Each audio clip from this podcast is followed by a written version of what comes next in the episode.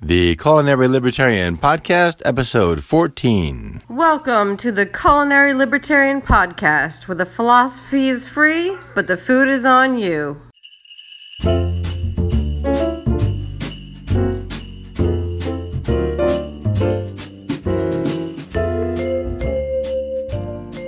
Hey folks, Dann Reid here. Welcome back to the podcast. Happy to have you here. Happy to be here. Head over to my podcasts page, culinarylibertarian.com slash podcasts and find my social media icons as well as my YouTube icon. Also, head over to Apple Podcasts, find and rate the show, and please leave a positive comment. The more ratings and the more comments we get, the more people who find the show, and the more people who listen are the more people who get cooking. Also, please share the show on social media. If you like the show, please do support us through Patreon. My guest today is Kyle Mamounis, a biochemist.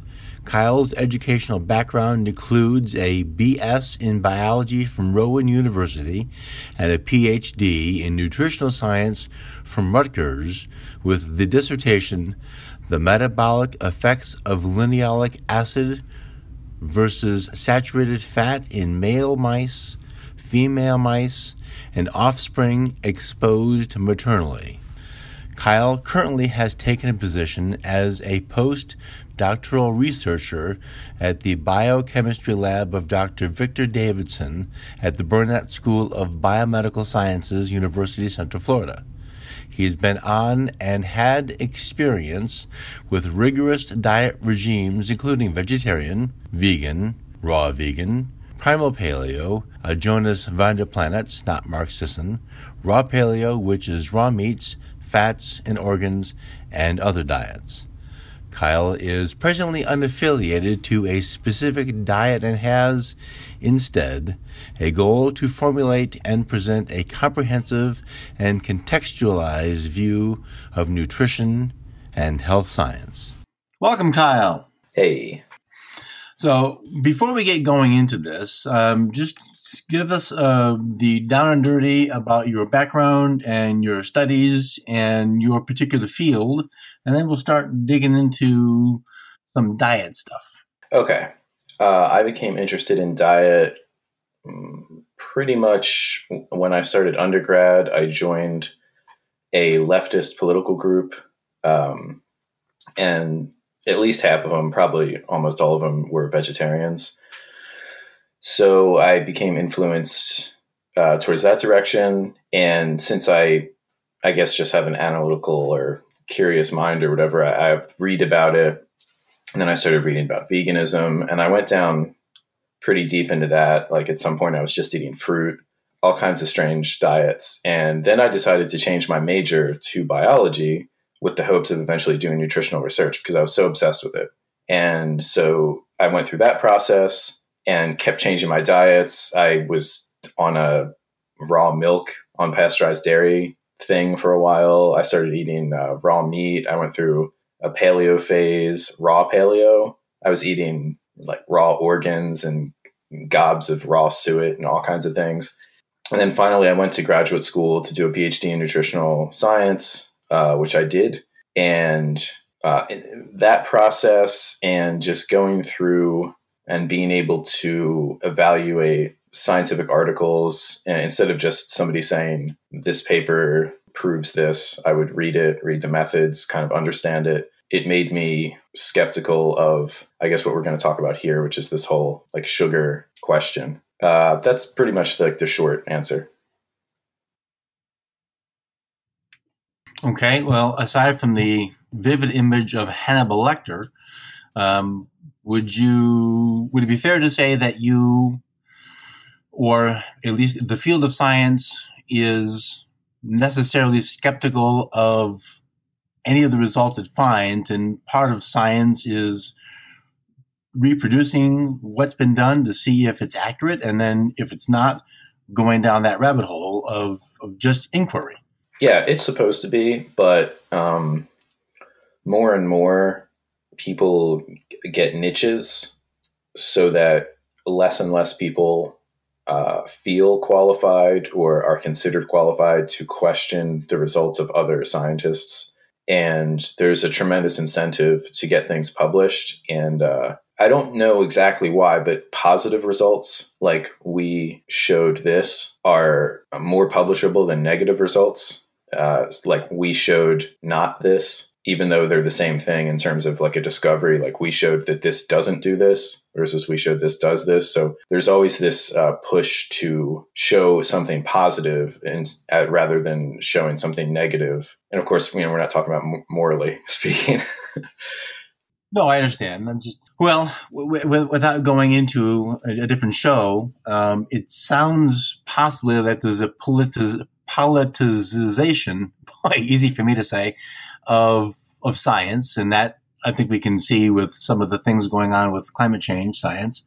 Um, but I also think just as as the guy who is just the guy in my house, um, reading a reading a study that says we found that this to the positive, it's easier to act in the direction of this does this thing than it is to act in the direction of this doesn't do these things. Feels, at least, it feels like you could be making a positive change for yourself by going in the into the light as opposed to the dark. Yeah, yeah, I think there's a it's it's not that you know there's no nefarious reason for it. It's just it is human nature. Like people will say oh well science is about disproving a null hypothesis or whatever. But in actuality the way humans tend to operate mentally is they want to prove something. They don't want to disprove a negative. So even though everybody learns oh the scientific method is you know you take you come up with this hypothesis and then you come up with testable predictions that could disprove it. So you're trying to disprove it. And then if you fail to disprove it, you support it, you know, but everybody in practice, what they're actually thinking is, how can I show my theory, you know, my idea is right? That's what they're actually thinking uh, on their day to day, you know, designing experiments and stuff, and the way they write their papers. Okay, so let's talk a little bit about writing and talk about publishing. Of late, We've seen um, Nina Teicholz's book, The Big Fat Lie, uh, was out a couple of years now, but it's gained, I think, some new popularity, and uh, I'm nearly done with it. I also know that there's a guy, um, I forgot his name, who's got a book out about uh, sugar now is the big bad guy. Although he's not the first, because the Mythbusters, the Brennans, they had a book out 20 years ago or so. So there's I, I, think there's there's an easy thing to want to find the bad guy. The bad guy's fat. Oh, sorry, we're wrong. Oh, the bad guy's sugar. Well, so this is something that you've been studying. So let's talk a little bit about fat in the diet. We'll get to sugar in a minute. So sources of fat may not all be equal. Uh, we you know we have animal fats, we have fruit fats, which uh, olive oil, avocados, um, grains, which we call vegetable oil, which they aren't vegetable oil. It's corns. Um, canola oil, which to me is just poison, or sunflower oil. So the challenge in the fat world is how does a person who's trying to live healthy, which is question one, what is healthy? How do we make, yeah, tough, tough question. How do we make a decision? How do we know which fat is a good fat? Yes, good question. Do you remember that guy that was on the Tom Woods podcast. The I think he's like has a French accent. He was a doctor, and he said that uh, the definition of healthy should be from a praxeological perspective, like that the the body can do what you want it to do, or something like that. I do not. Yeah, it was interesting because the medical definition is something like that there's no abnormal, everything's functioning normally. But by that definition, a blind man could never be healthy, even though a blind man would say, Oh, yeah, I'm healthy. Like he's just accepted, okay, my eyes don't work. But, um, and likewise with any other kind of like permanent, you know, that person could never be under like the, you know, if you cracked open a medical textbook, the definition of health would be something like everything is operating in like a normal parameters. So even that is, is like a strangely philosophical question. But so fats, fatty acids, how basic do we want to get here? You're talking to me. I mean, I'm, I'm I, I fancy myself moderately intelligent, but when I watch the videos, I'm like, well, hang on a minute. This is this is kind of above my head. So, just guy on the street level. All right. Okay. I I am pretty much mostly pro saturated fat, uh, which a lot of people are these days. Uh, I have a, a, few reasons. Um, one of them is really simple. Uh, mammals. So the reason why you know beef fat or you know any of those ruminant animals like goats or sheep or whatever, and dairy fats. The reason why they're high in saturated fat is because their their body produces saturated fats, and we do too if we eat carbohydrates. Uh, same with pigs. Like a pig that's fed slop and a lot of carbs, it will have a lot of saturated fat in its fat depots. And it's the same thing with the human. So if you give most mammals carbohydrate substrate They'll use some of it for energy, they'll store it for glycogen and all the other stuff. And some of it they make fatty acids out of, and those are saturated always. Occasionally they'll make some uh, monounsaturated fats with it, but it's by and large like at the 16 carbon and uh, 18 carbon stearic uh, for, for storage and for energy. So, right off the bat, if saturated fat was bad, it would be really, really strange for the body to highly preferentially produce that de novo out of carbohydrate um, and de novo lipogenesis. So it seems like if you know the fatty acids in vegetable oil were healthier, why haven't we evolved to produce those? Um, and then outside of that, uh, so animals have mostly saturated fat, and plants, especially plants in cold climates or cold water fish, have a lot of polyunsaturated fat. And one of the reasons is that uh, saturated fat is more heat stable, and polyunsaturated fat stays liquid at colder temperatures. So you put butter in the fridge and it's solid. If you have a bottle of flaxseed oil or something, uh, you put it in the fridge and it's just as liquid as when it's out on the counter. And so that's useful for plants in cold weather and uh, fish that are in water that is close to freezing. You know, if they if they had saturated fat, they'd be stiff. Whereas if we had a lot of polyunsaturated fat around our organs, the visceral fat, it would oxidize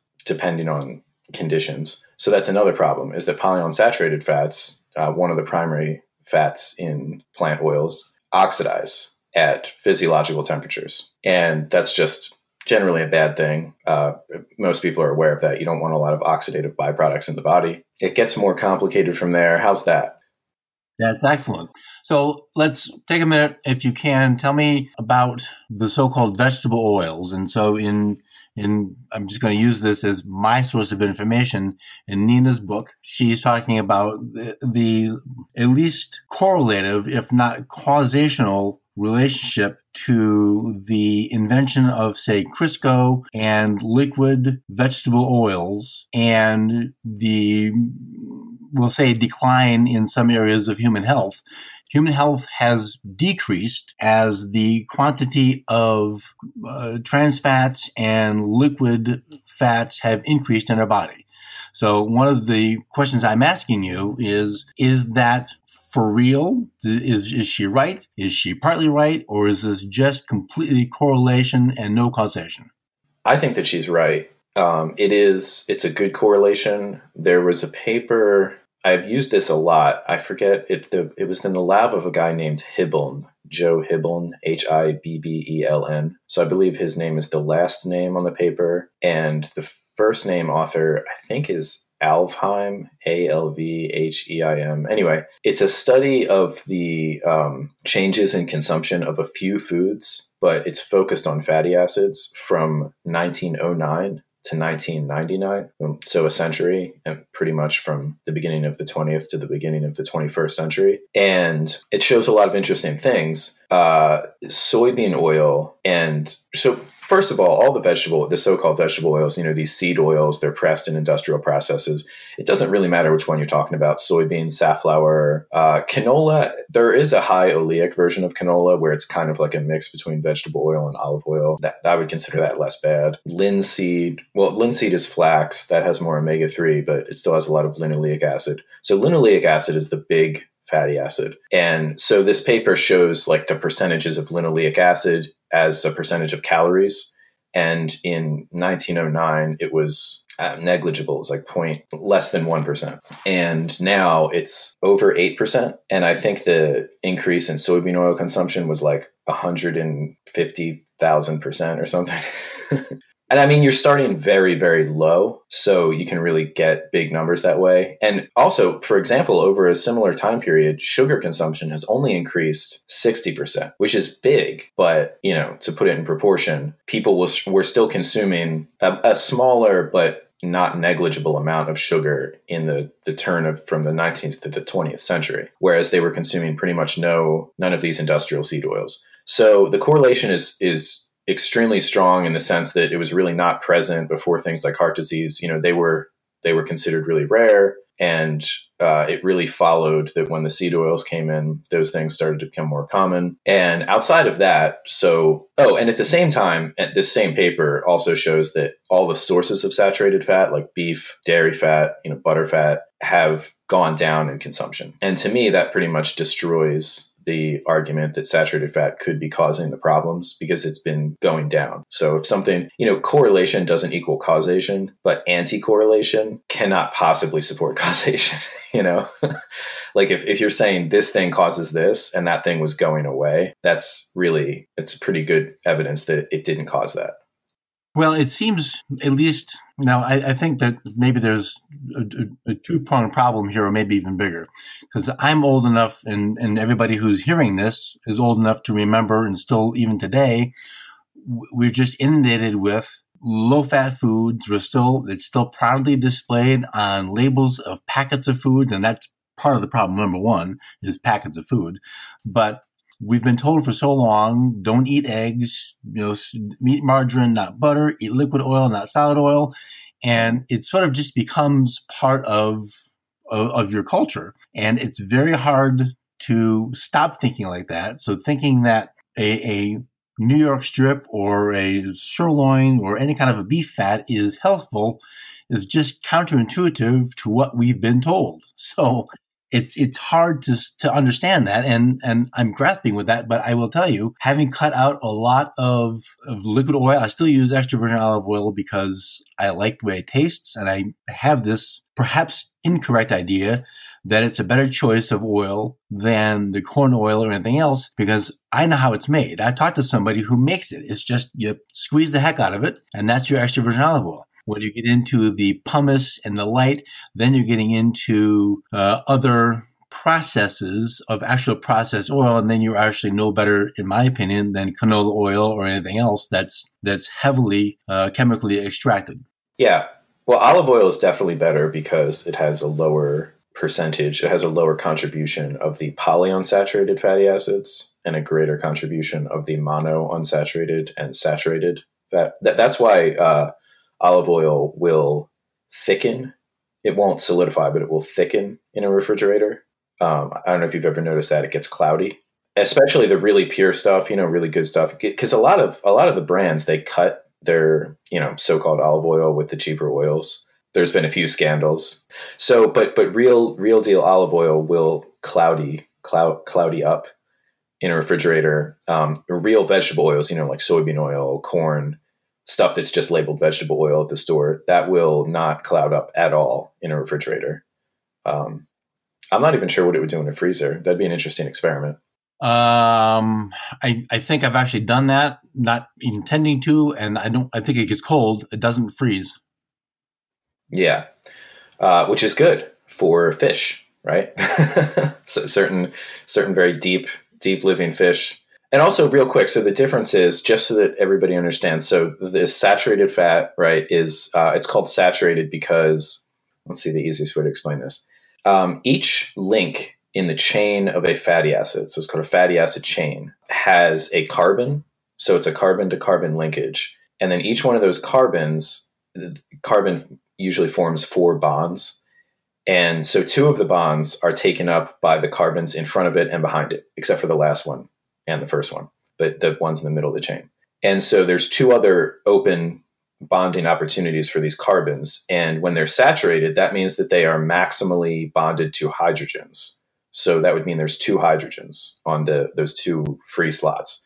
And monounsaturated is when one of those carbons, instead of being bonded to a carbon in front of it, behind it, and then two hydrogens off to the sides, is uh, bound to one hydrogen off the side and has a double bond, which means it shares twice as many electrons with one of its carbons, either the one in the position in front of it or behind it. And all polyunsaturated means is that more than one carbon in that fatty acid is doing that. And uh, what this does, that's what makes it oxidizable. So if you have these double bonds spaced out with a single bond, two carbons bonded singly, then doubly, then singly, then doubly, that's called conjugation. And for reasons of organic chemistry that I'll try, try to stay as far away from as possible, there is an ability for something called a resonance structure with the shared electrons. And all that means is that something that wants to come in and take away electrons from that that carbon that is in between a conjugated double bond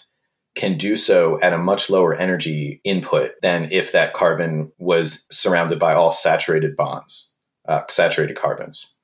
And that's that's what allows that to happen. So the more polyunsaturated a fatty acid is, the easier it is to oxidize, so heat damage and all that stuff, uh, to the point where even just your internal body temperature is enough, especially if you have um, iron in certain places uh, to that that catalyzes this uh, reaction to abscond away with one of those uh, with electrons and a hydrogen, take away a proton and put an oxygen there. So, was that sufficiently on technical? No, that's good. So no, and, and I, I, I remember my tenth grade history uh, chemistry class well enough to visualize that. So, but here's the thing: I'm not entirely sure I know the answer to. Why is the oxidation bad? Oh, good question.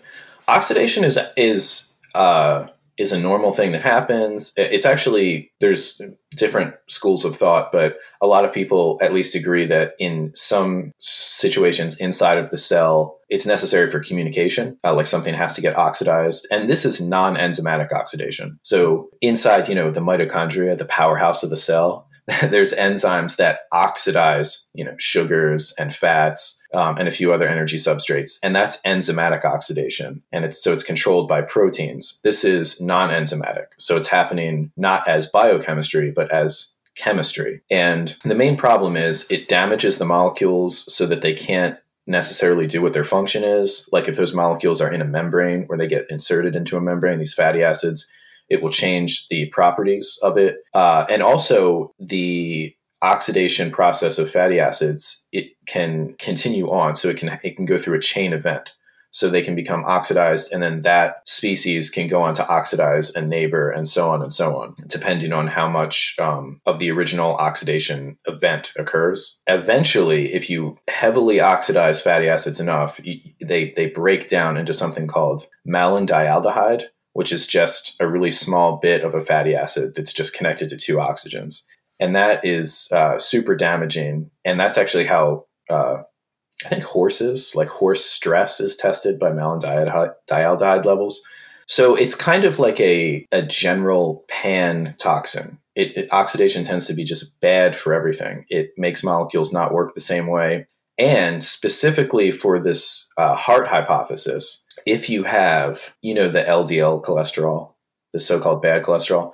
So specifically for for that condition, you know, it used to be cholesterol was bad, and then it was okay. We figured it out. It's LDL is bad. But what ends up happening is you've got these. So what a what LDL is is it's a lipoprotein.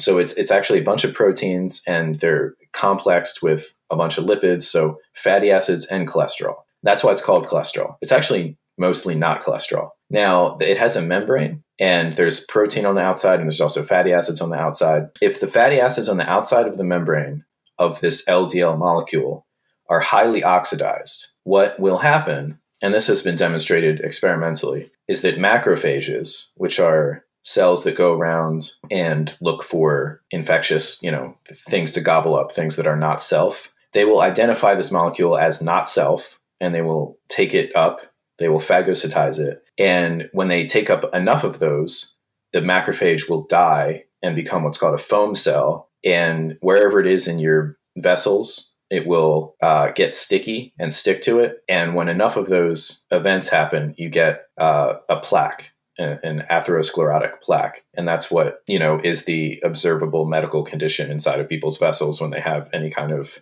atherosclerosis or arteriosclerosis uh, condition. So the the cause of that experimentally as far as we know seems to require that the fatty acids of the ldl molecule itself are oxidized. And the only way for them to be oxidized the only way for them to be oxidizable uh, non-enzymatically at physiological temperatures, so just in the body. You know, we, you can oxidize saturated fat if you want to light it on fire, but inside of your body, the only way for it to happen is if those fatty acids are polyunsaturated because of that resonance structure of uh, the conjugated double bonds allows for a low temperature oxidative attack on the alpha carbon. And that's okay. So we'll stop there. no, no, that, that's but this is gold as far as I'm concerned because now it's becoming fairly obvious that liquid oil is, you know, as far as canola and corn and possibly peanut, although I admit I use peanut oil in my deep fryer.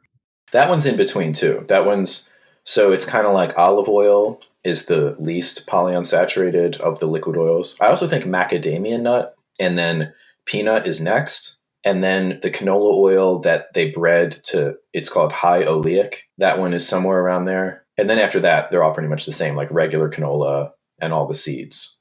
Yeah, I don't buy regular canola anymore, and I don't buy any of the seed oils. I'm uh, going now with, um, with, with butter, and when I do chicken, I do chicken fat, and I save my bacon fat, and so I'm just I'm just trying to make better choices because these are not things.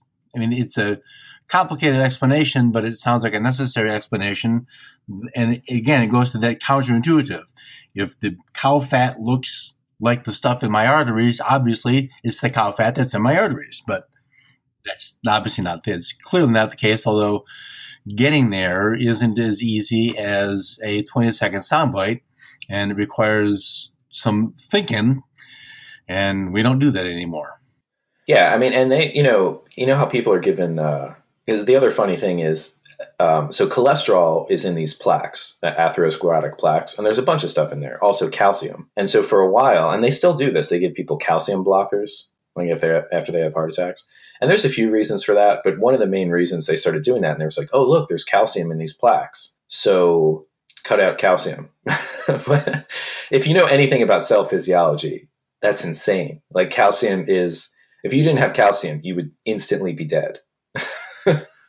like if you know if you could m- become deficient in calcium you know you would not be able to move or just do anything. So it's kind of yeah it's a it's a weird thing that happened medically and it's very um I don't like to use these kind of terms like hippy dippy stuff, but like it's an overly mechanistic or machine perspective on the body. You know, like, oh, look, we found uh, this object at the scene of the crime. So this object must have caused it. So we'll just cut cut out the source of that object getting to the body, as if the body isn't producing. You know, it's just it's a very very simplistic uh, model, thinking model.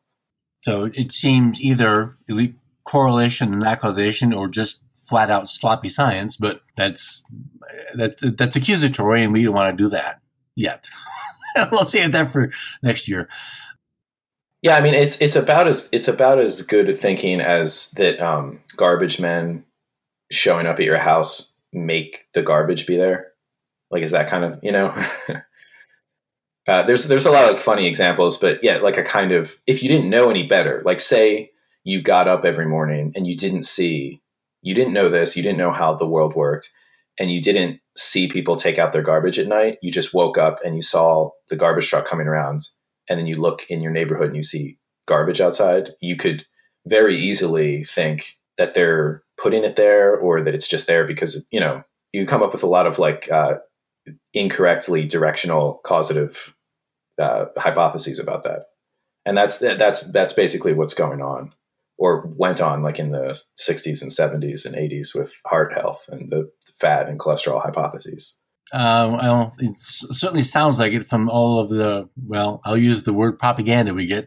Yeah, it was official state science as well. In fact, I think it still may be. We, we, we seem to be busting through some of that. So uh, let's talk for a second about carbs. Carbs, I, I, well, so, so carbs is a funny thing. So I know at least this much that there's there's protein, and there's fat, and pretty much everything else is a carb. Yes. So a potato and a peanut and a stalk of broccoli is a carb only because it's not protein. Well, maybe not with the peanut, but and it's not fat. So carbs is a really, really big space and there's probably some better than others. So how do we differentiate the good carbs from the bad carbs? And, and so that's where the sugar busters things come in. So we, we have a lot of conflicts don't eat sugar, and carrots and sweet potatoes are high in sugar, but they're also whole foods. They came out of the ground just like that. So, so you see the challenge is, well, I'm not eating added sugar, which is, you know, the sugarcane plant, which has been processed. I'm eating something that's naturally grown, but is that killing me? Is what about wheat? We got a lot. So uh, there's a lot going on here. Is there, in, in the research you've done, are there better carbs than others? Well, I wouldn't use that term, uh, you know, like good carbs, bad carbs. I would use that with the fats though. So I don't want to be too, you know, flimsy on, on everything. uh, I, I, I do think that vegetable oils are just generally bad for humans to eat. As far as the carbs, so first of all, what makes a carbohydrate is the, the only difference between that and a fatty acid is that it's it's a carbohydrate. So it's it's uh it's got oxygens and hydrogens bound to the carbons instead of just these um, hydrogens. So it, gives it a different property. And at the end of the the little chain, they, they also tend to be shorter molecules. Uh, is something that can act as a what's called an active group. So they're more reactive, and not necessarily in a bad way, but they require less energy to start to use as energy, but they also hold less energy. So a fatty acid is is denser. So when your cell goes to, for lack of a better term, burn it, it requires more of a startup process. It's a slower process and then you you harvest a lot of energy out of it. Whereas a sugar molecule is smaller it gets going sooner but you don't get as much energy out of it. So you got your sugars which is just one or two i guess three sometimes individual units together. And so that would be you know glucose is the basic ener- energy currency in the blood. That's just a it's what's called a monomer. It's just a one six carbon unit. And then sucrose is one glucose and one fructose bound together, and that's what gives you sucrose. Of course, fructose is similar to glucose; it's six carbons, but the way where the oxygens are are a little bit different, and that makes it this big boogeyman. And uh, and then you get why is it a boogeyman? It's the boogeyman because when you know the industrial process, I guess at some point the technology became economically viable. Um, maybe in the, I think late 70s and through the 80s for uh, mostly corn to be digested chemically into fructose and you know high fructose corn syrup which is still a mixture. Uh, it's about i think high fructose corn syrup is anything from 55% fructose which would leave 45% for the uh, glucose all the way up to you know some of the industrial processes like they try to develop processes that boost up the fructose because they want to use it for a sweetener and fructose is sweet, more sweet than glucose. So the the ratio, you know, the higher you can get it, the less you have to use. I think they can get up to maybe 80%, 80-20 fructose to glucose. Um, and of course, sucrose is actually a bound together molecule of fructose and glucose. So that's always 50 50. So the theory is okay, it became economically viable to start using high fructose corn syrup, which has more fructose per glucose than regular sugar, like the kind you get out of sugar cane or sugar beets. And that does correlate fairly well with um, the rise in obesity and sugar handling diseases like diabetes. And so everybody's pointing their finger at fructose, you know, doing some experiments and showing that, you know, fructose behaves a little bit differently than glucose, and maybe this is the cause of that. Um, so, you want to keep talking about fructose?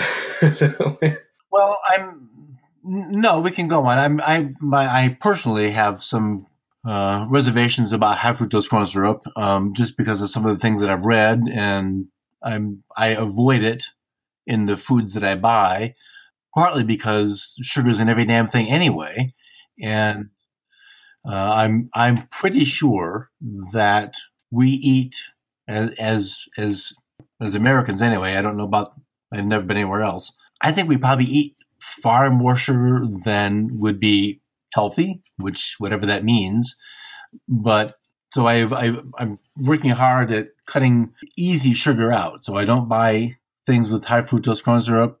Uh, I have one kid who, and I admit I do like cold cereal. I was I've been eating cold cereal my whole life. My one kid still loves it. The other one we're now we're eating um, eggs with cheese and bacon for breakfast instead. And I, I, actually feel a little bit better. And I can't get the little one quite on board with the eggs yet. She likes her, she eats, so she's eating cereal and, and a fruit. And so I was like, well, I can either decide that the fruit is just more sugar, or I can say, okay, well, at least it's something that came off of a tree. It's an orange. She likes oranges. She likes apples. She likes pears. I'd rather her have the fruit than the bottle of fruit juice, which to me is just mainlining sugar. So uh, I'm so part of the reason for oh, these these podcasts of that I'm doing is in learning about diet is to have you know I've been in food my whole life, but I've been on the cooking side of it, and now I'm on the taking care of the people around me side of it. And I think I've been misinformed. So I'm working to correct that to some degree and make choices today to try to build habits. I'm, I'm not going to fix health tomorrow, but what I really want to do is give them some, I hope, better eating habits. So when that that when they're adults, they're going to make better choices. Yeah. I've, my oldest one, man, oh man, oh man, she's got my sweet tooth. She can eat a donut in about two bites and would be happy to do it. And I like donuts. I like sugar. I like cakes and pie. I like that stuff more than I probably should. So it's an effort for me to not do that. And so I'm, I want to know, you know, as much as my little brain can comprehend, uh, what, what are these things doing? And that the fact that it's everywhere Yes, I recognize it's economically affordable, but that doesn't mean it's beneficial to me. Right. Um, well, first of all, you know, donuts and cakes and stuff, they have a lot of fat in them as well. Uh, so th- that that's that's like a point of contention. You know, people say, "Oh, fat is a problem, sugar is a problem," and then they'll point to sweets. And this the same, you know, one person from the one side or the other will point to the same food and say, "Oh, look, look how much sugar is in this cake." I don't disagree with you, but I think now that opens another problem. Uh, the homemade cake, and I only use butter for my cakes because margarine is just is just you know damn Napoleon. Oh yeah. But there are people who are going to go buy a butter flavored Crisco and just it's like, oh my god, have some trans fat, will you? So if if you're making your cake with butter, at least it's marginally better and you can actually cut some of the sugar out. It doesn't need all two cups. It really doesn't. But if you're buying the cake at the grocery store, well, they didn't make it. They got it in frozen from some big commissary kitchen, and you can be sure they're not using butter. It's, you know, maybe it's palm oil. And so there's a lot of issues about that. I think palm oil is probably better than hydrogenated whatever soybean oil, whatever it is to making Crisco out of these this this week. But there's also just the laundry list of chemicals you can't say, pronounce, or pick that's on that on that ingredient list that's six inches long of just you know, I need a degree like yours to know what the hell I'm eating. Right. All right, let's go back to carbs. First of all, just to round out carbs, so sugars are these simple molecules. They're the things that taste sweet, and um, then then you have starches. That's the two main classes. There's a few others, but in terms of human nutrition, the two main classes are sugars and starches. Starches are mostly just glucose molecules uh, linked together in a very very long chain, like hundreds, even thousands and it's not sweet, um, or at least it's you know it's marginally sweet because uh, you don't break down these glucose molecules into monomers in your mouth when you're when you're chewing a starch. You know maybe a, a few glucose single pieces of glucose will break free, and so sometimes you know a, a starch will have a little bit of sweetness to it. But for the most part, the ability to taste sweet in your mouth it can't detect you know these big long chains of glucose molecules as sweet. It, it detects them as these other flavors, you know, the, this whatever the starchy flavor is in the food that you're eating. And of course, there's all the other food molecules in there that are causing flavors as well at the same time. And then those get broken down into just simple glucose molecules and absorbed the same way as any other sugar would. And paradoxically, they will actually raise your blood sugar faster than sugar because well they'll, they'll raise when people say blood sugar they mean blood glucose. And so since starch is 100% glucose it's just all glucose. Now occasionally there'll be something else thrown in there but normal starches are all glucose whereas sugars are usually 50% or less glucose. Uh, you're getting more glucose. It digests a little bit slower but that's made up for the doubling of the glucose So on the glycemic index, something like white bread or pasta, uh, I'm not sure about potatoes, but those kinds of things are actually more or higher on the glycemic index than candy uh, because the fructose from the sugars gets taken up quicker. It gets taken up by the liver in a different process that isn't insulin dependent. And so it clears the blood quicker. And it's also not in the glucose form anyway. So if you were to just test your blood glucose, it doesn't pick up the fructose. Now, some of the fructose does get converted to glucose, but that's getting into more complicated physiology. And that brings up an interesting point, which is at the turn of the 20th century, uh, from the 19th to the 20th, uh, before insulin was discovered or the process to make large enough quantities of insulin for uh, therapy for diabetics. And, you know, back then, pretty much all the diabetics were the type 1 diabetics, the kind whose um, insulin producing cells were killed by what appears to be an autoimmune response that just targets their, their cells for destruction, the, the beta cells of the pancreas and they can't produce their own insulin. So, uh, insulin is required to drive glucose into the cells so that you can use it. So, they can consume a bunch of glucose, they can digest it, it's in the bloodstream. A ton of it is in the bloodstream, but hardly any of it's getting into the cells. And so, their cells are starved, but they have all of this energy in their blood. It's kind of this paradox. It also makes them pee a lot because uh, that gets um, it overwhelms the filtering process of the of the kidneys, and so a lot of that glucose gets put into the urine and that pulls water with it through osmosis and that makes people pee more. So just a whole bad situation. They discovered insulin and then that was pretty much the solution for that. But before that, the treatment was sugar and things with a lot of fructose. And the reason why is because fructose is not insulin mediated in uptake into the cells the same way as glucose. So actually, for a type 1 diabetic, it's a little bit different for a type 2, but for a type 1 diabetic, they would do better, you know, say they didn't have their insulin or something or they, they were on an island, they would survive better with, you know, fruit and like table sugar and candy and stuff like that than they would with uh, bread and potatoes and stuff like that which I thought was very interesting because, you know, there seems to be this idea like sugar causes diabetes, but it was actually a treatment. Like doctors gave patients sugar to, to good effect. I mean, it wasn't a total reversal of the symptoms, but they would have more energy. They would pee less. You know, they wouldn't be ravenous all the time as much as when they were trying to eat a normal diet that was higher in glucose and lower in fructose. I, I, knew a fellow when I was in high school, well, junior high, that um, um, he was a type 1 diabetic and he ended up dying at 20, very young. it was oh my it was overwhelmingly sad it was un, just unbearable but he was like the first friend i made in my new town and he was a type 1 diabetic and you had to have like a, something candy bar or something around just in case jimmy was going to get into a, a seizure something this is this is how you fix him Yes. So yeah, so that wouldn't work if it was like a slice of bread. So that's why that is, you know. Uh, it's not just the sugar per se. It's well, it is the sugar in the sense of sugar as a mixture of fructose and glucose, but it's just carbohydrates per se would not bring somebody out of a hypoglycemic shock if they were an insulin dependent diabetic. But uh, fructose may, depending on how advanced they're you know they get. At a certain point, the only thing that could help is a direct blood infusion of uh, insulin. I think along with sugar and and uh, sodium to help. Let's continue on the sugar thing because uh, you've got those two videos I watched. So one of the things that has come up, and I've in, in just some of the reading that I've been doing, is this idea of insulin resistance. So, so and so. First of all, is it bad?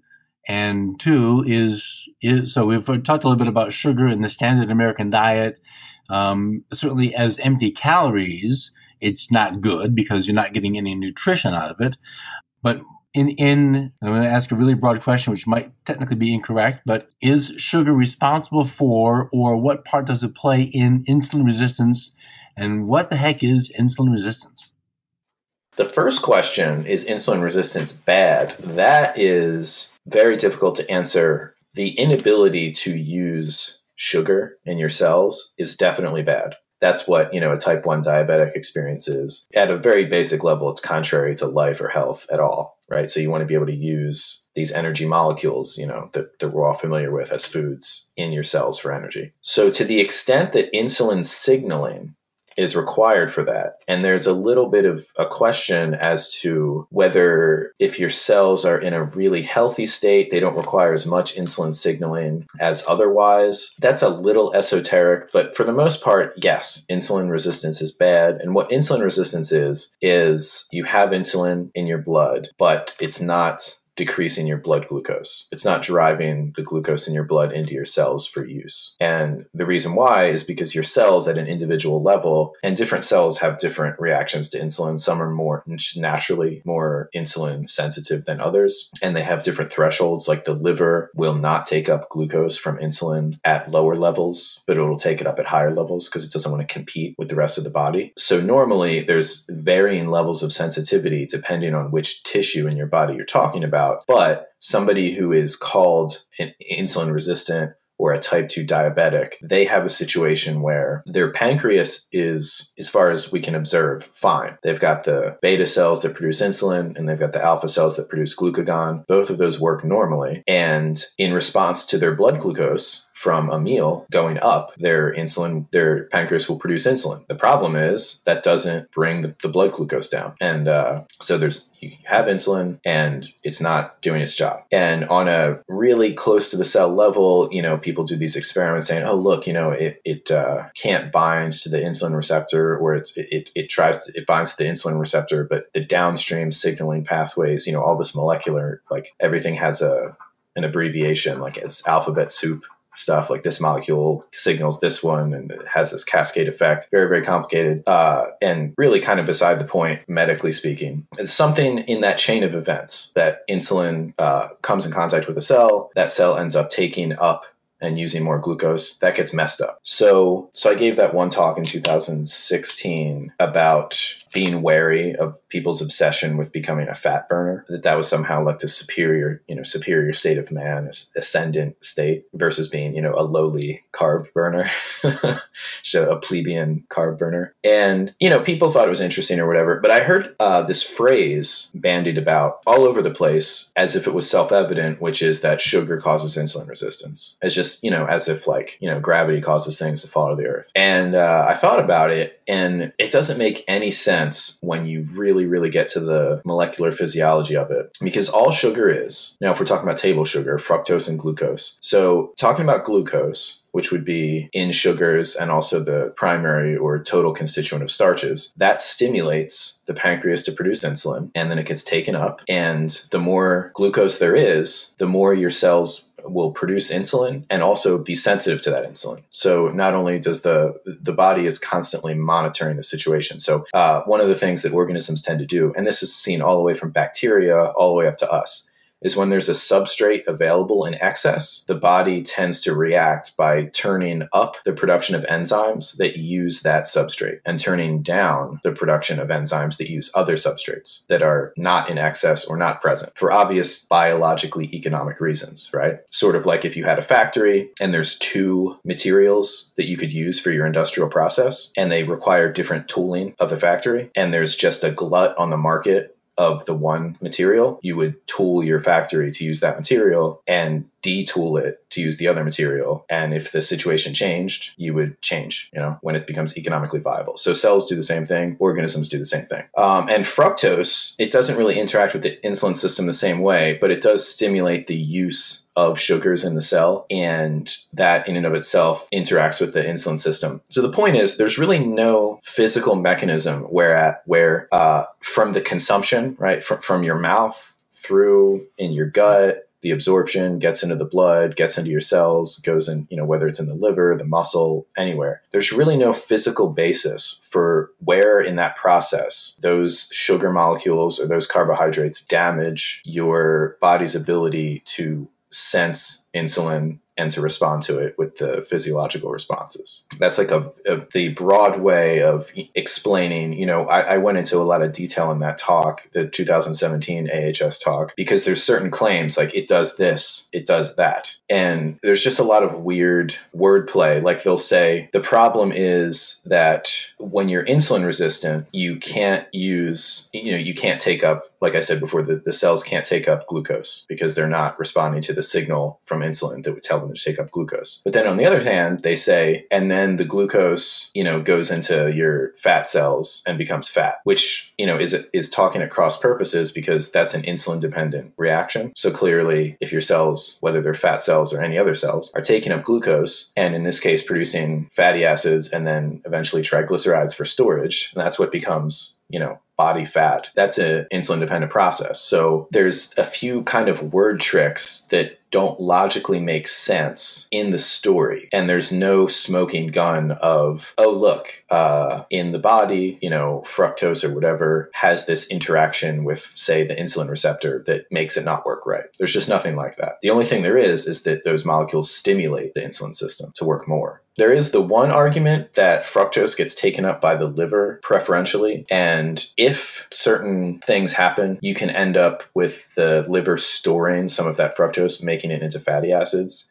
And so people people say, oh, and then you get fatty liver, and fatty liver does mess up metabolically, you know, the ability to interact with the insulin system in certain ways. But that's really not the fatty acids that end up getting stored in the liver are mostly dietary fat. They're not. Uh, it, it, the same thing with adipose as well. If you like, um, people have done experiments by uh, putting isotopes on the carbons of either dietary fat or carbohydrates and following where those things go in people and most of the fat that becomes body fat is not fat made from what's called de novo lipogenesis, uh, which can be produced from carbohydrates, but just the dietary fatty acids themselves getting ushered into your fat cells and becoming your body fat. So that's my main counter to to the claim. And then there's all of these, you know, alternative views of what may or may not be happening. And also there's a there's a very good reason for people to think that, you know, quote, sugar causes insulin resistance, unquote. Uh, and this, the reason is that uh, sugar and any kind of carbohydrate, but specifically sugar, exposes uh, insulin resistance in the sense that, like, if you have a healthy young person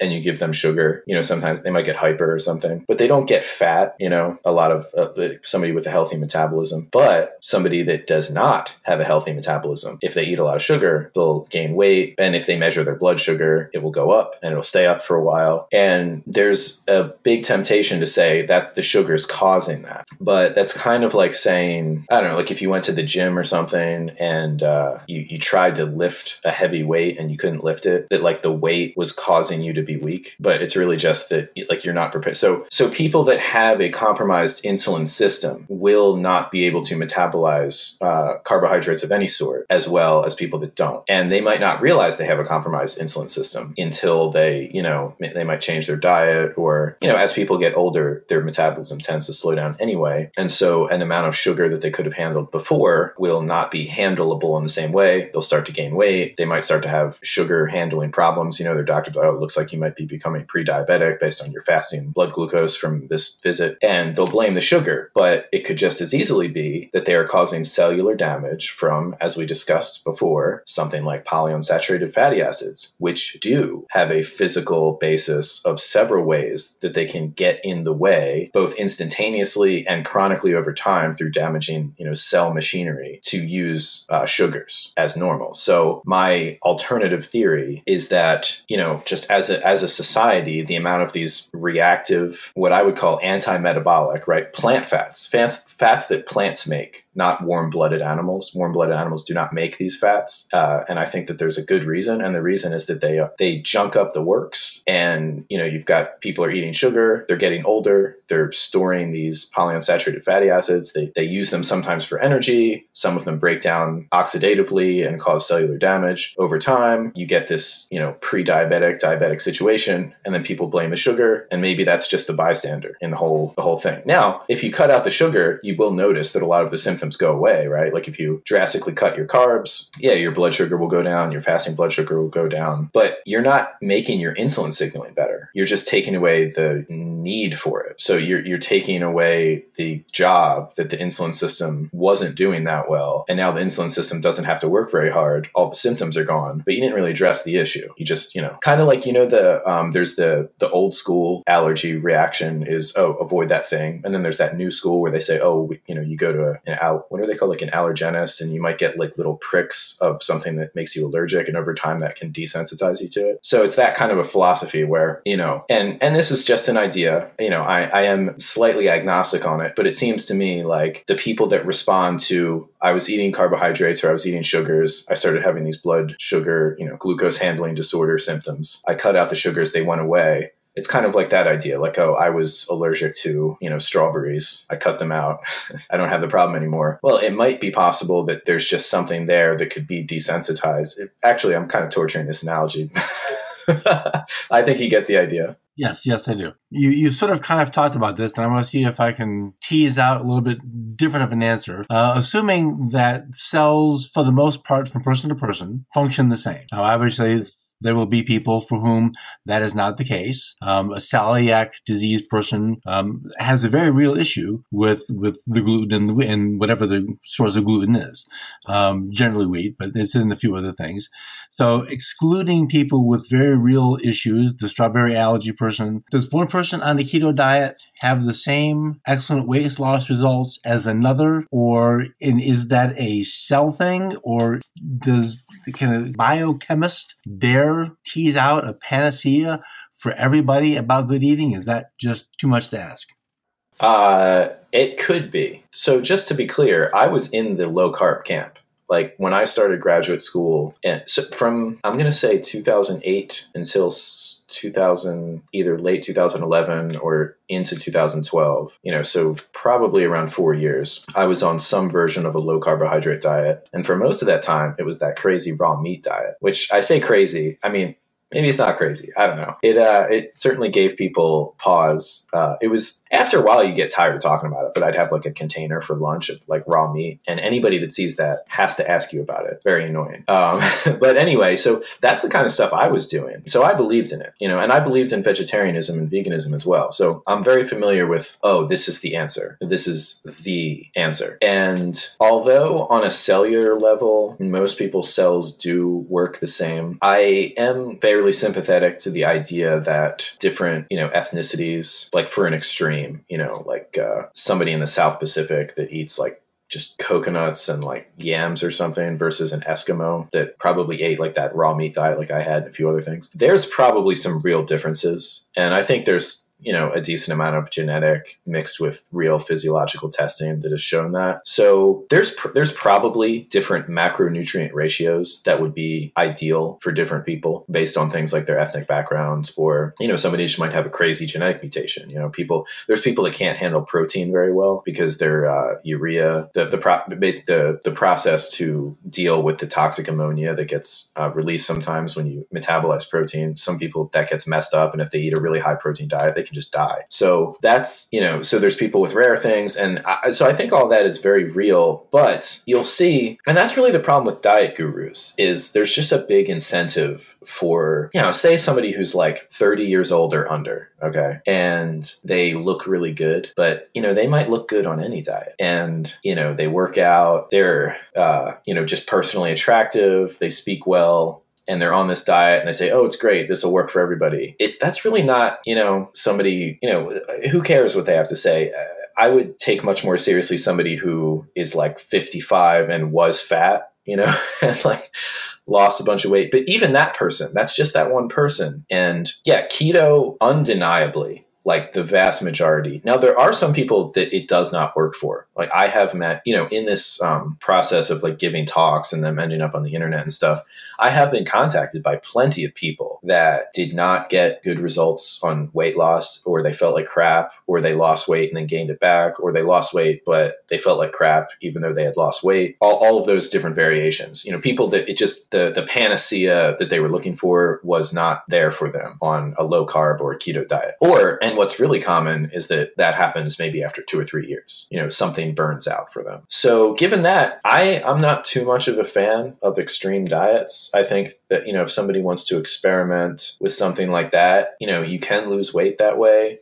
You can lose weight on a low fat diet as well. You have to go pretty low in fat. There's kind of these magic um, ratios. I think for carbs, it's maybe if you get carbs to like under 100 grams a day, maybe less than 30% of your calories total, you, you get some pretty good effects. And then, of course, you know, the more you go, the faster that'll happen. For fat, you really have to get like below 10% of your calories to get really really rapid weight loss but you will actually get that that's been shown clinically in you know scientific studies over and over again is that when you hit the a fat percentage that low you will get you will trigger a lot of weight loss similar to when you have a very low carb diet so they're, they're they are similar well uh, my first question is okay fine you've lost a lot of weight but what what harm have and what harm have you caused your overall general health. You've lost weight at what expense? And uh, obviously, that is another that's individually answered because again, not everyone's going to be the same. But suddenly, I'm seeing this weight loss as not net neutral. That the loss of weight might come at a greater expense to something that I can't see and not necessarily measure, and it doesn't impact my day to day feeling. If I feel, yeah, my back doesn't hurt, my joints are good, I feel good, that generally I think we are in tune with our bodies, but there's certainly lots of things that could be going wrong that I don't perceive and out of i mean this is you know everybody who ever had cancer this isn't the thing that I'm asking you to answer. This is just an observation that weight loss at the expense of, say, muscle tissue density or bone density, that sounds like it's probably a bad choice. Right. Yeah. And and yeah, I mean the question would be if what you're doing is healthy, why would those metrics, which are pretty universally associated with health, you know, like bone density and muscle muscle density and the, the health of muscle fibers. Yeah, why would they be going down? That's a bad sign. yeah, so so this is this is a big if, but do we dare suggest an eating regimen that might be Plautus's moderation in all things? Well, not not all things, not moderation in all things. Well, yeah, I mean, you know, I, I, I don't believe in moderation in like the seed oils. You know, like we could just cut those out. it seems to me at least that connecting the variety of the spice of life so some carbs some fat some bacon some butter uh, have the sprinkles on the donut yeah to the extent that you can i mean if you go out to eat at a restaurant or something you know whatever. I so excluding those excluding the people we sort of excluded before the celiac the uh, allergic to things it sounds like a and I, also and this is a really real point. I actually think that stress like people that stress about their diet because i've been like i said i got into this early college. So i was like 19 uh, i'm 34 now.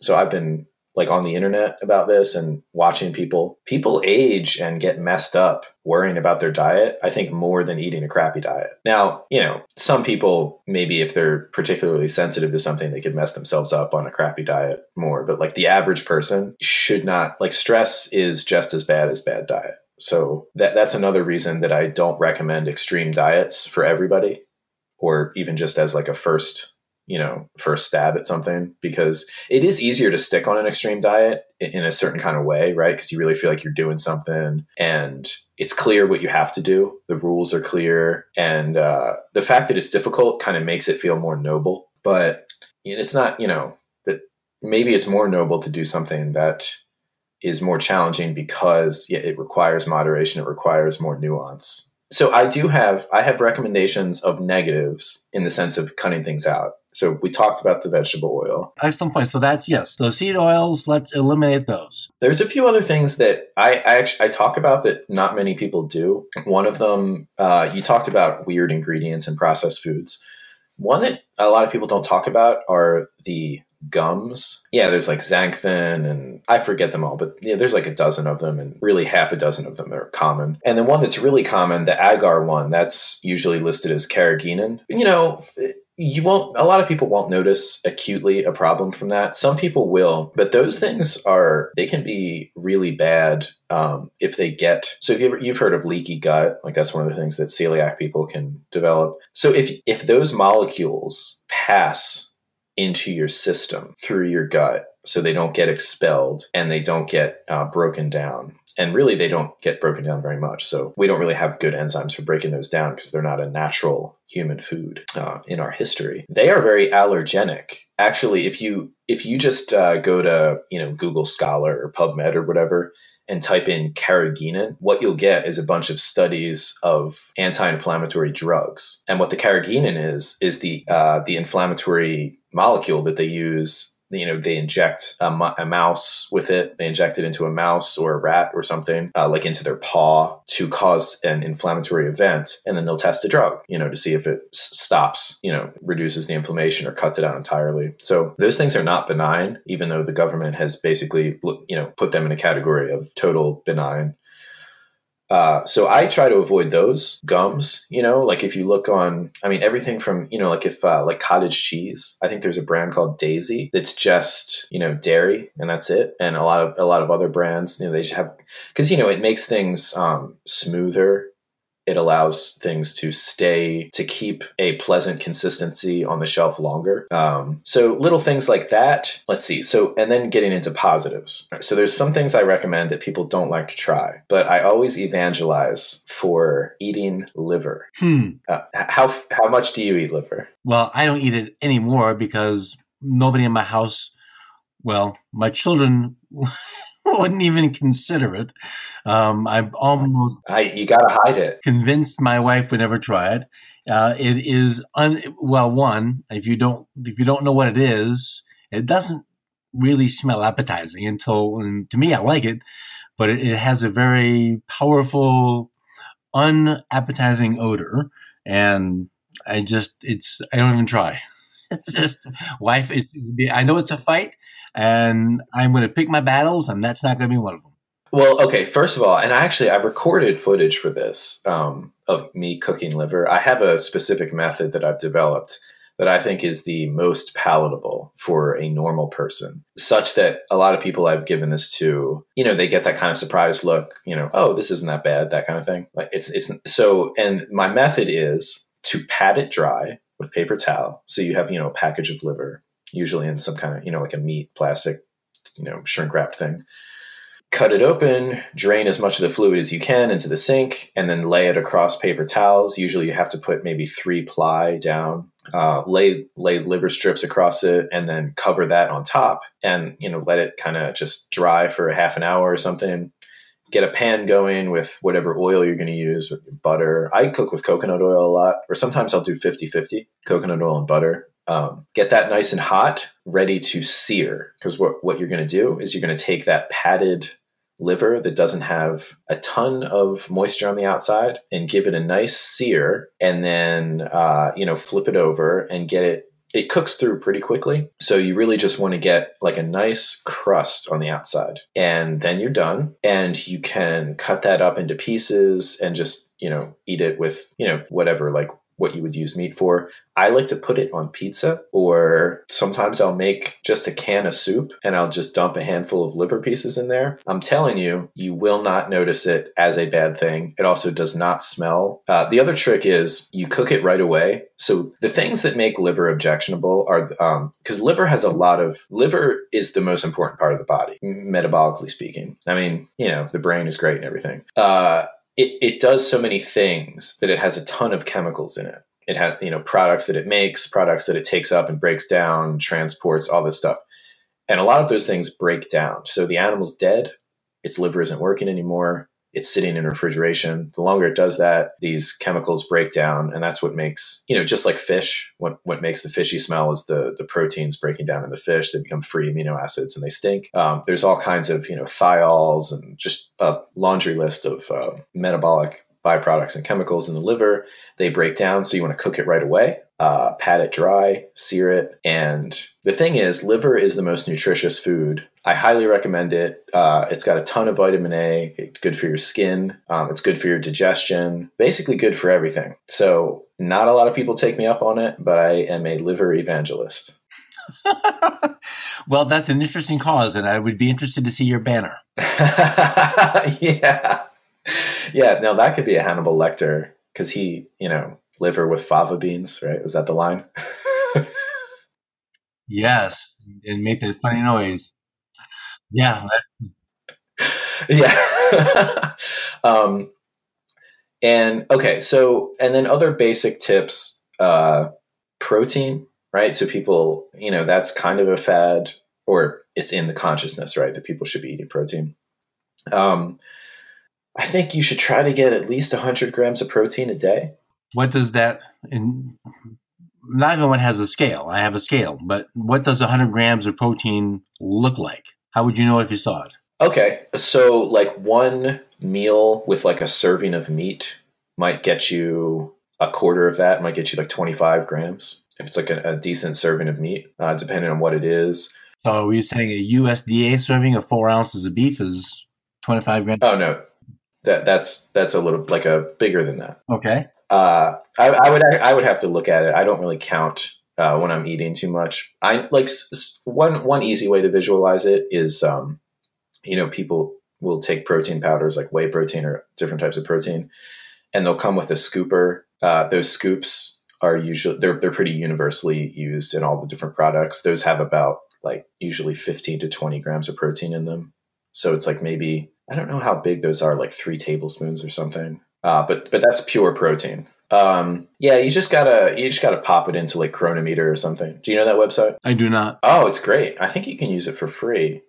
You just put in foods, and they have a lot of commercial foods as well. So like brand names of whatever, and you put it in there, and it tells you what the nutrient composition is, and you can chart your you know daily consumption and everything if you want to try to go for a certain macronutrient or even micronutrients like vitamins and minerals goal I, I, I like the the observation of don't go to extremes, and I will admit for my own self, I've been I've been kind of getting a little bit extreme. I know enough about me to know that that's really not sustainable. I, I just want to be more aware of what it is that I'm bringing into the house, and being more aware of what it is that all of us, just for a general wellness, whatever that means, well, we can say re- reduced lack of disease, which is sort of a dumb thing to say, but because the word sentence structure, just being more aware of trying to eat foods that are closer to how they were in nature. So, you know, just fewer red dye number 40s and all the other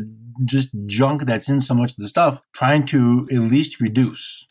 I don't think minimize is possible. I don't you know, I would need 30 acres and more time to completely be off the food grid. And that's not really reasonable because I don't know where my kids are going to live. And if they move to a city, well, that's, I've, I've, I've empowered them with nothing.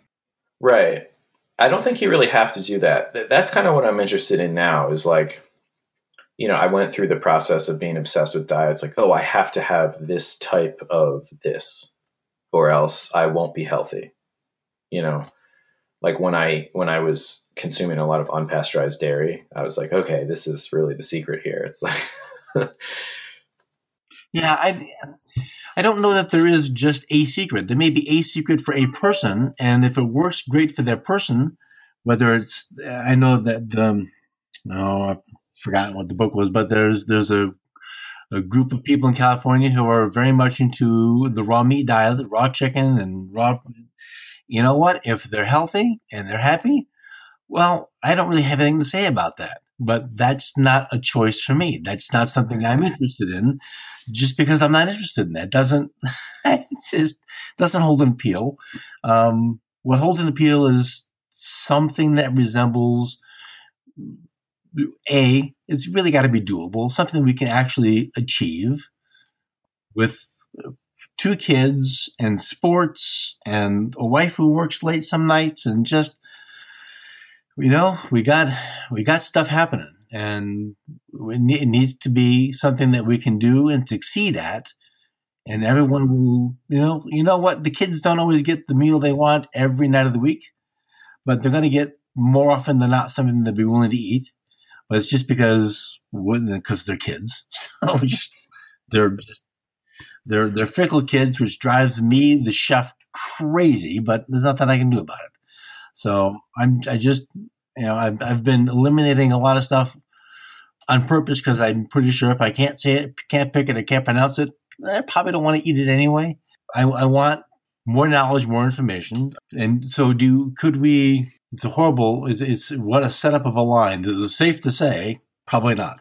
Um, but could we could we reasonably conclude that cutting back on added sugars because it's in every damn thing there is. Cutting back on processed refined foods is a good step to take in better health anyway. Yes, assuming that one replaces that with, you know, some kind of normal. Like if you cut out processed foods and you just eat, I don't know, celery or something.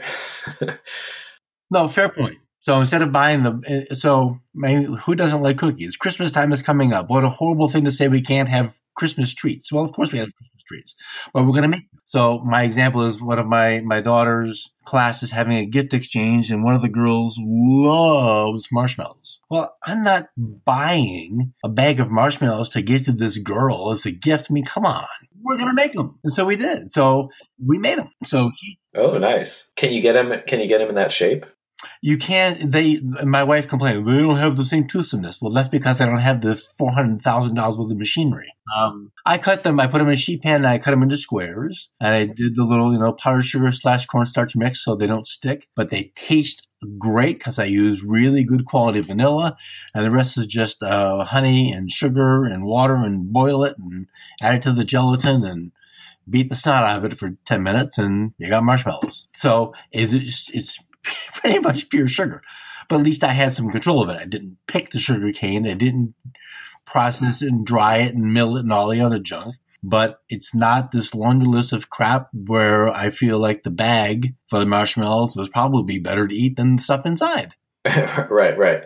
Actually, there's a there's a point about cookies and stuff because this is a libertarian show, right? It is.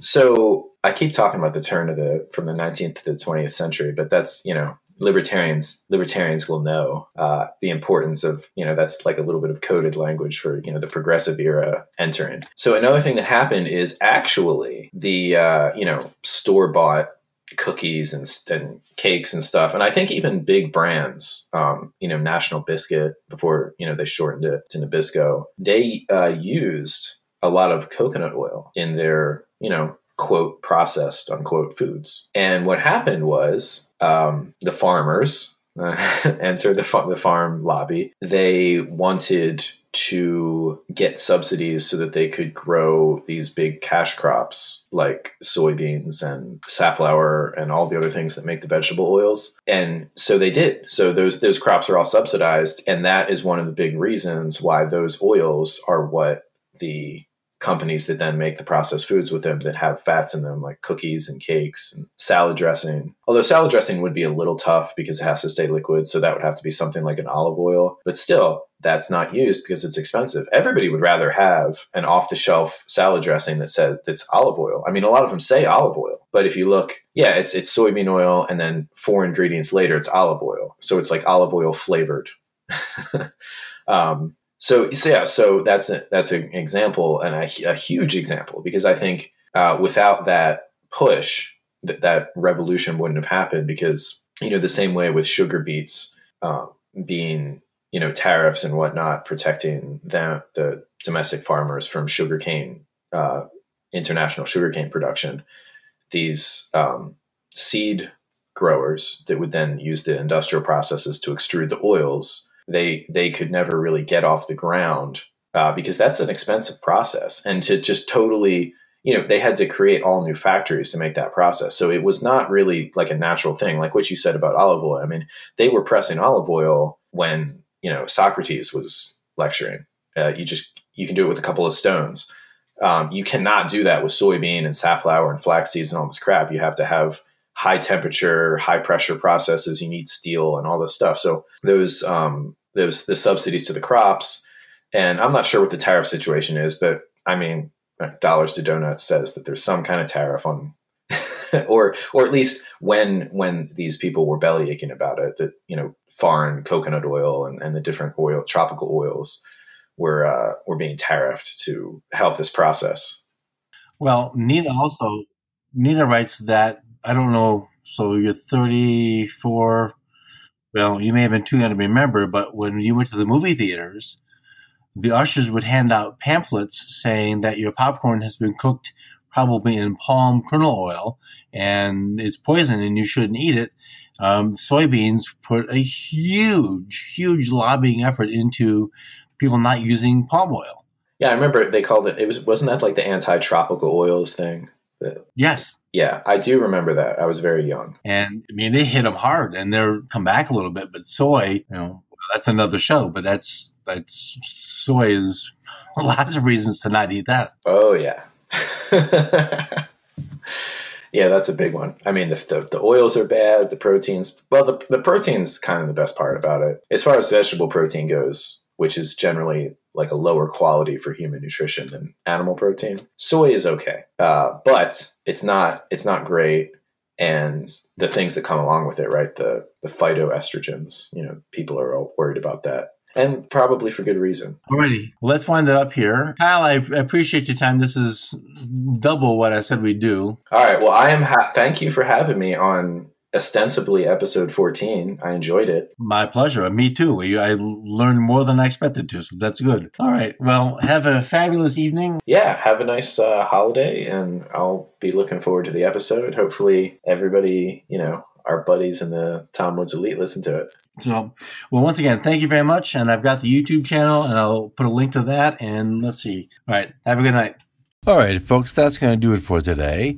You can get all of the show notes information and Kyle's YouTube channel at culinarylibertarian.com slash 14. Have a very Merry Christmas and a good week, and I'll see you next week. Folks, anytime is a good time for the gift of wine. Visit my affiliates at culinarylibertarian.com slash wine for wine subscriptions for yourself, for your employees, or for your clients. And also check out some of the other affiliates for wine cellar needs and some charcuterie. culinarylibertarian.com slash wine. Went about as well as I could have expected and Ah. No, I mean, I, I really, I, I, I guess I should have should have known you would have more information than than. Yeah, I didn't. I didn't take any notes. You know, I just figured. Well, that's good. I'm looking at it's an hour and forty three in, so I'm thinking this is going to be this might be a two episode. Um, or well, we'll have to see how much gets cut out because we gabbed a lot. Um, based on your two videos, you did need to take notes. You're obviously extraordinarily well informed, far far beyond the likes of people like me and probably 99.5% of Tom's audience, although there are some incredibly smart people in the elite. Yes. And people that disagree with me on these uh, questions, which I welcome. Uh, I, you know, like I said, I'm agnostic. I'm not emotional about this. Um, I just, you know, I've been through believing wholeheartedly in diets, extreme diets. That did not serve me well. It, you know, dominated my life. It, I don't think it was mentally healthy for me. I don't think it's mentally healthy for many people, or perhaps anybody. And uh, and I don't really think the results are that great. You know, I think that you know you don't have to cut out all fat. You don't have to cut out all carbs or all sugar. Uh, you can try tweaking things. You can try different experiments. If it's not working for you, don't let people on the internet tell you it's because you're not doing it right. you know, don't, if you feel like crap or your hair is falling out or something, you know, don't let people convince you that you're detoxing. Hmm. Uh, I talked to, um, he's not, uh, he's a libertarian, but he's not Tom Woods Show Elite, is now and has been on keto for three or four years. Uh, he went from 500 pounds and numerous diseases to low 300s, and, and a lot of his diseases have gone away. Obviously, he's made a good choice for himself. He looks better, he feels better, he's not taking any more medications. So for him, that's spectacular. What a great thing. What a wonderful, wonderful success story for him. Wonderful. Excellent. Good for him. He's, I mean, that's, that's great. Um, I, I, I can't tell him he's wrong.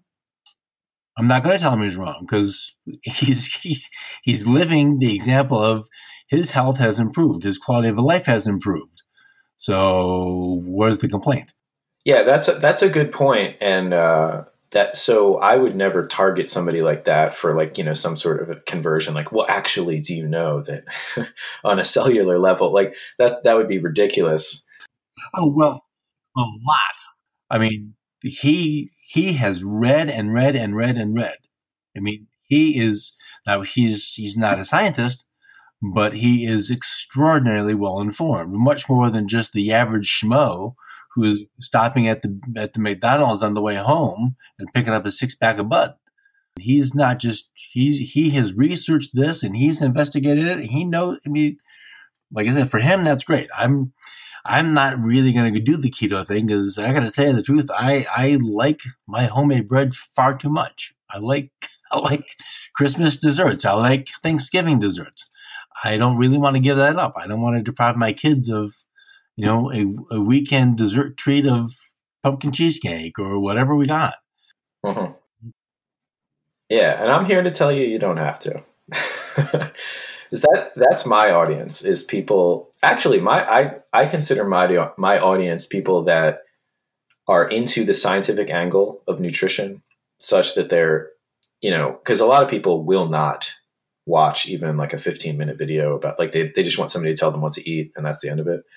Um, so I like to talk to people that are interested in hearing at least a little bit of the reasoning and perhaps people that have tried one of these, you know, panacea, whether it's keto or if they were doing, you know, a vegan diet or whatever it is, and that they're not happy with it and they're kind of, they still believe in it or they're scared to give it up or they've been you know, for lack of a better word, indoctrinated into thinking it's the only way to be healthy.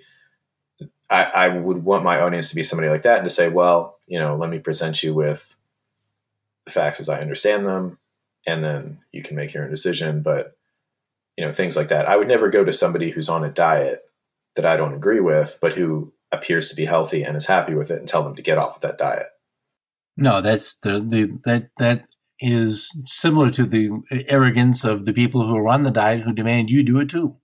Yeah, exactly. That and it's projective. You know, it's basically that's something that somebody who's not comfortable with what they're doing does. You know, that everybody else has to um, uh, validate it. You know, like I said, my beliefs. I, I don't really have super. You know, I have a few beliefs like about things like vegetable oil that I'm pretty solid on. Everything else, I'm pretty flexible, and I really don't care if anybody agrees with me. I don't require any validation for them, and because of that, I don't, you know, have to push for people. Although I do evangelize for things like liver, I don't. Uh, I don't end friendships, or I don't, you know, I don't badger people over and over again about it.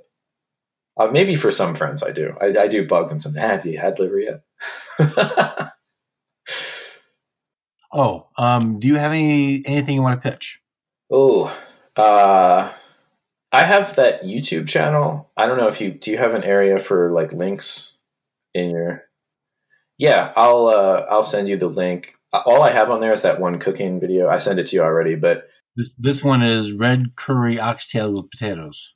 I evangelize for those too. So joint meats contain a lot of collagen, which is you know that that's a fad right now too. I would try. We got a couple of problems here. Um, I would change the, the meat just because the kids just the, the, the whole idea of something that's not just a burger freaks them out. I'm I'm gonna have one on how to cook liver, um, and and I should have. I actually I told people I'd be doing it by now, but my plan with that is to have these little cooking videos, maybe some science videos, and also do a stream. Maybe I would try to do it once a week and take like a a nutritional topic maybe a popular science topic, something maybe a little bit political, like science in you know, politics and science, or you know how you know what I mean, and uh, talk about it. You know, some for some amount of time, half an hour to an hour or something like that. So yeah, I'll give you that channel link, and that's basically it. Because yeah, I do have that website, but that's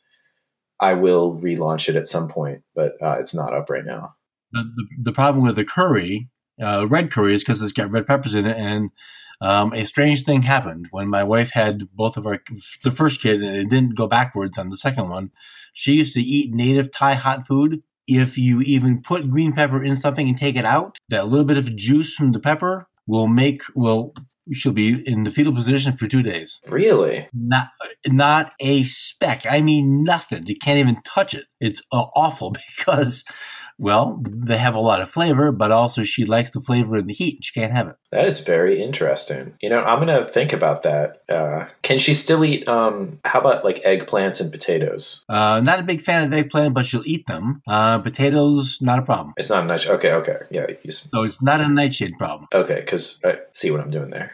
All right, yeah. Uh, that's a really interesting little conundrum. Uh, and very unfortunate. Yeah, I love spicy food, not just for the heat, but the flavor that it brings uh, from the peppers. Yeah. Uh, if you can find a solution to it, she'd be thrilled. But I'm gonna. This is gonna take more editing than I expected, which is not a problem. It's just gonna. It's it's focus intensive and deliberate. Um, so probably what day is today? Fourteen. Probably I'll have it done, ready to be posted on Monday, Christmas Eve. Um, probably going to be episode 14, I think. I've lost, I've lost track. I don't know how Tom keeps track of 1,300 episodes. Yeah, I, I, he, he probably doesn't have them off the top of his head. You know who does though? Shout out to uh, I, I don't know. Well, yeah, he wouldn't mind if I said his name. Uh, you know Ryan in the group. I I talk to him sometimes. He uh he like has all the episodes memorized. That's fairly impressive. Like he'll be like, "Oh yeah, episode you know 900," and I'm not even to say one because he'll know what it is. so some people can uh, keep track of that stuff.